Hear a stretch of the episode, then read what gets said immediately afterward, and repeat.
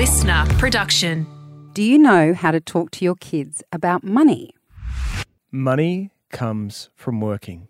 Do you know the 35 year olds that I know that haven't worked that out? Money comes from working. I love that. Today on Feed Play Love, how to help your kids be financially savvy. Feed, Play, Love with Siobhan Hunt.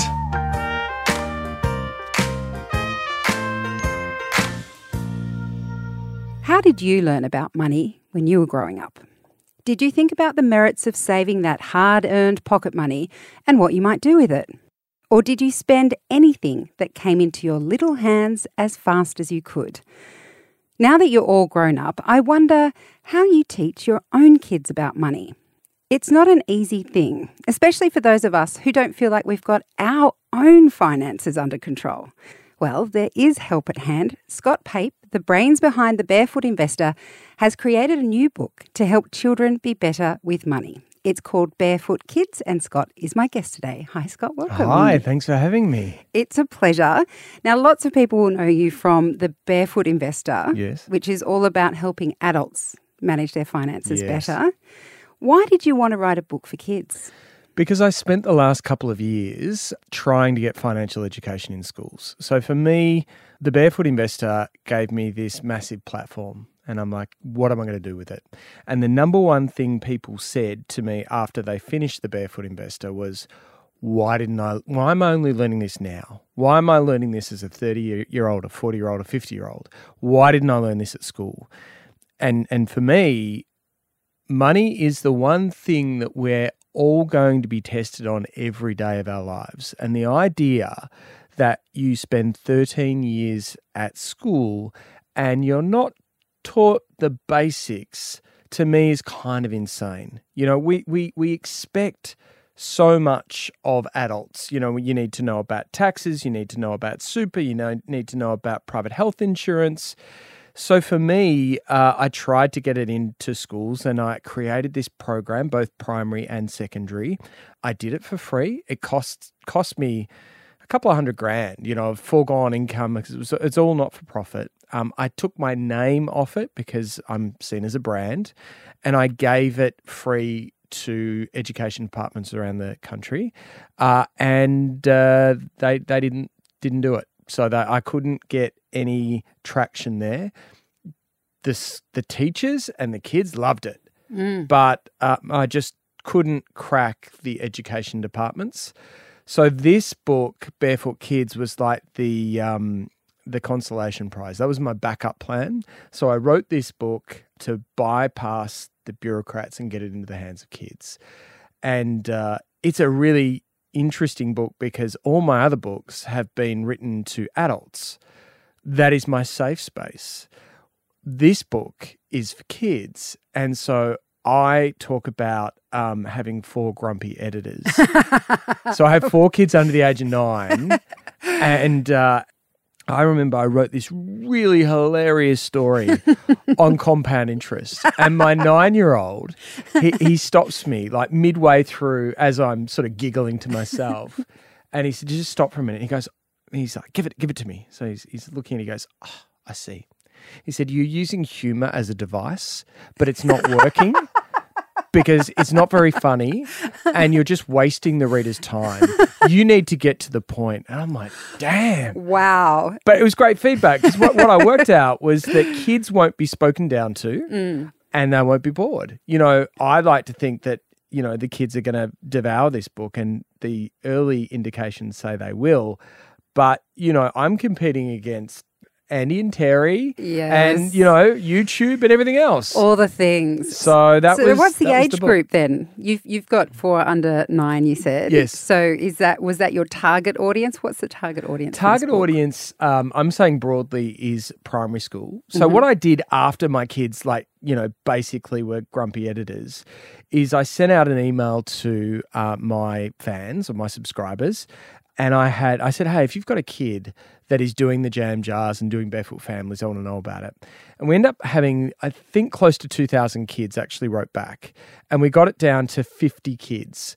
and we tell their stories throughout the book. And so what I wanted to do was to have kid I've got kids age 5 to 14 in the book. I wanted a kid to open this book and say that's me. I could do that. So we've got kids from regional areas, um, kids from city areas. Um, we've got Indigenous kids. We've got kids with disabilities. I wanted every kid to open this book and say, "Hey, that could be me." So it's kids being inspired by the kids.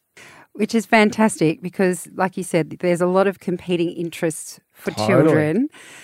What do you think are the key things that kids need to learn when it comes to money?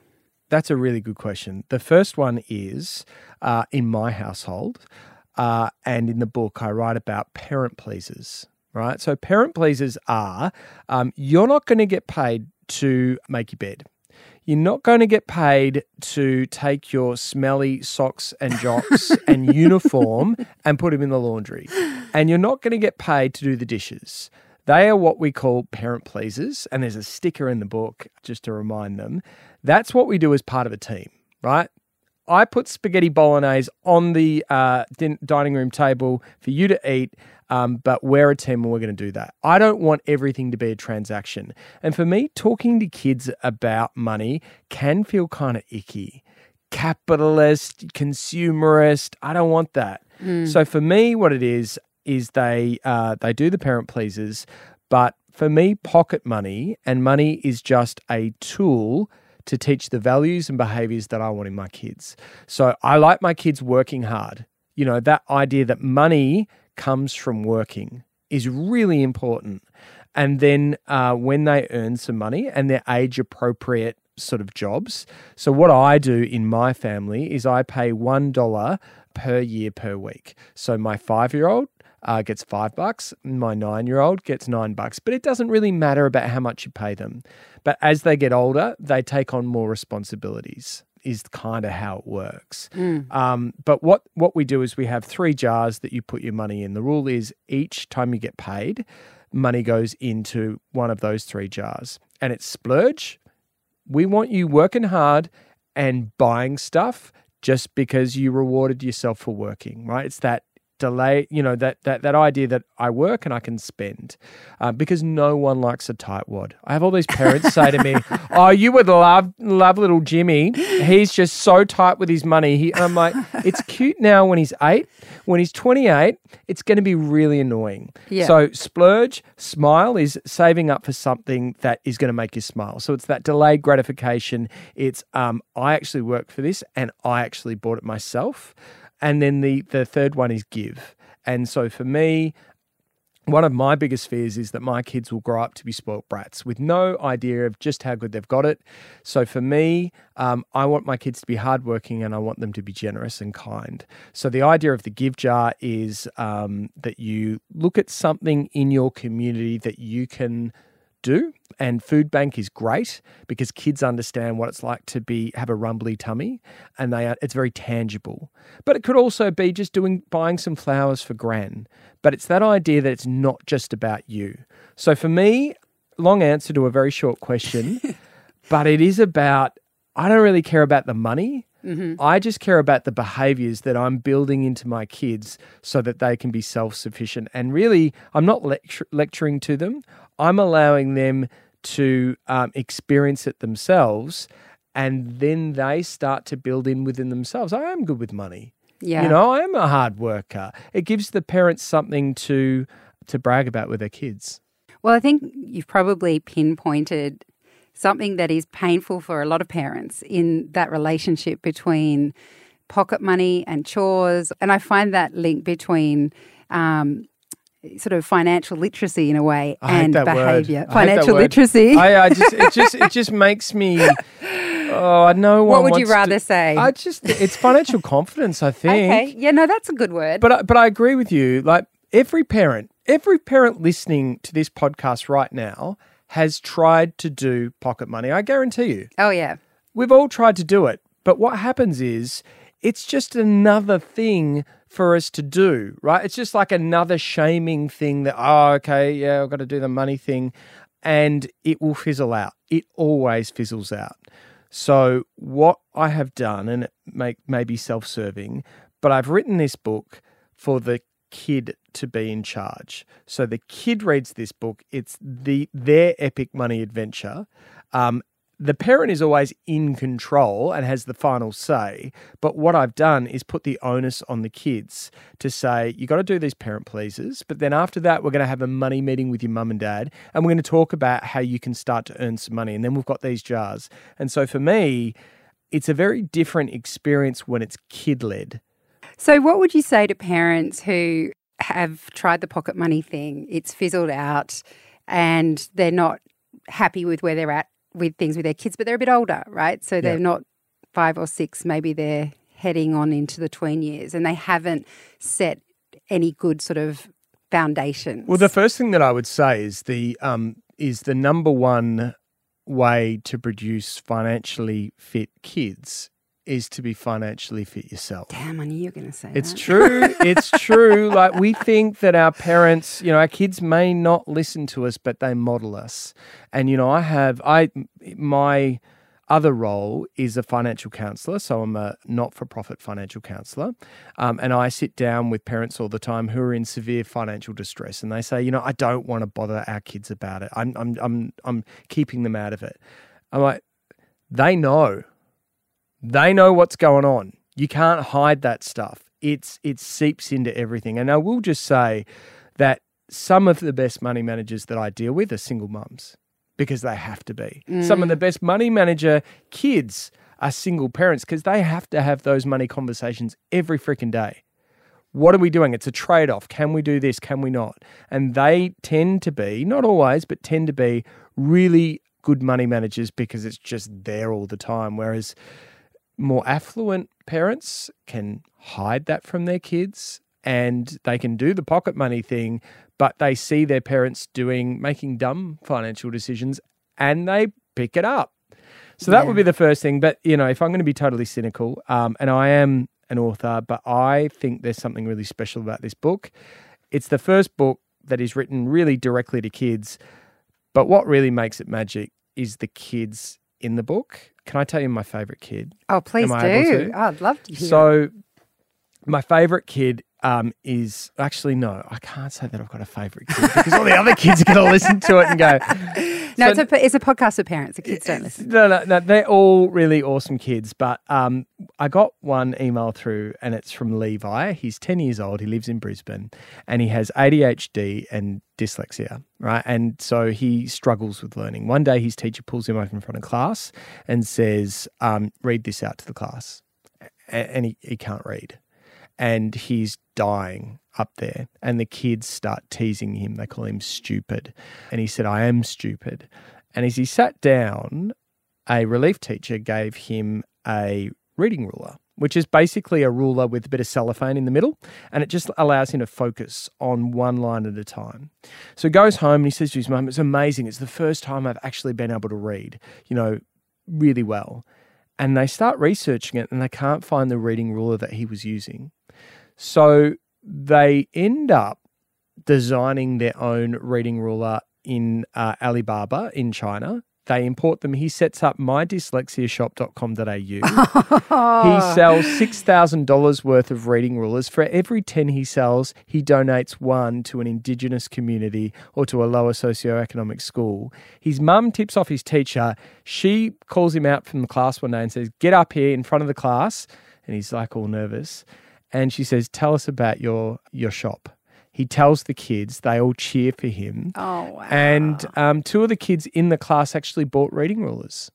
So, you know, for me, it's not about, that's not about financial literacy. That's, I have what some people would claim to be a disadvantage, turning that into an advantage, being financially confident, being kind.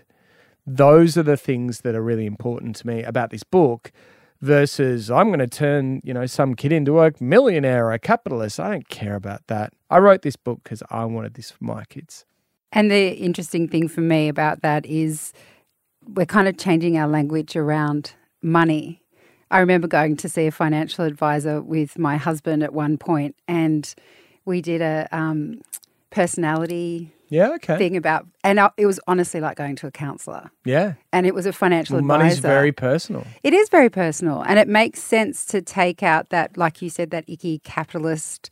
Everyone wants to be a millionaire, and look at it as it's a function of living well. Well, it's and you know what it is. It's also one of the things that I got when I was going around schools is the is it would be uh, captured by the maths department. They're like, ah, this is money, this is numbers over here, and I'm like, no, for me. Money is a language, right? And if you don't understand that language, if that language is not spoken about at home, then we magically uh, think that our 16, 17, and 18 year olds will understand that language. Well, if you are not mathematically if you're not a numbers person right if you if maths isn't your thing what too many people say is i'm not a numbers person so therefore i'm not a money person so therefore i'm hopeless with money. And if you believe that when you are in your late teens afterpay and all the banks will conspire to prove you right.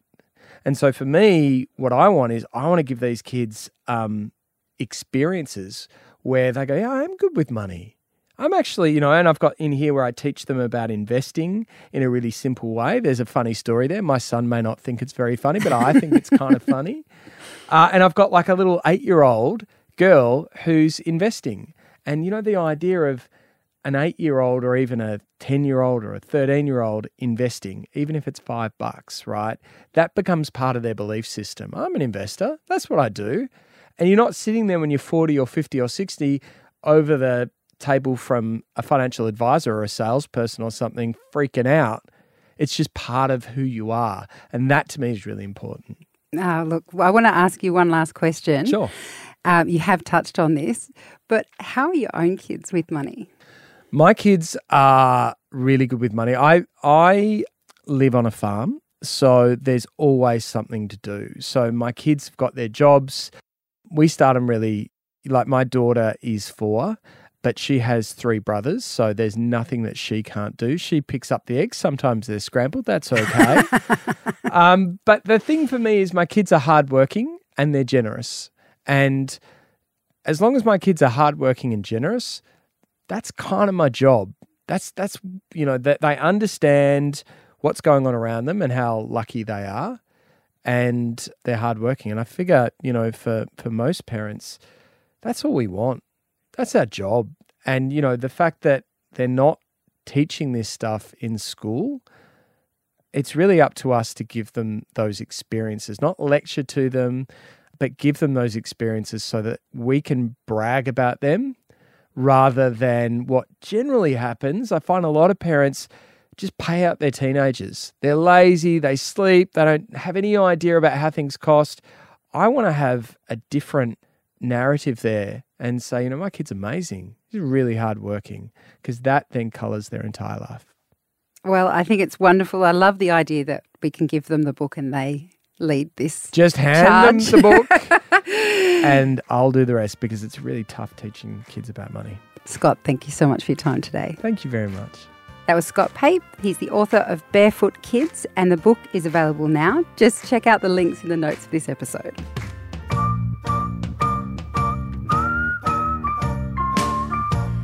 I hope you enjoyed this episode of Feed Play Love, a listener original podcast. If there's something you'd like to learn more about, email me at feedplaylove at sca.com.au. I'd love to hear from you. For more great kids and parenting podcasts, check out the Listener app and don't forget to follow us. I'm Siobhan Hunt. See you next time.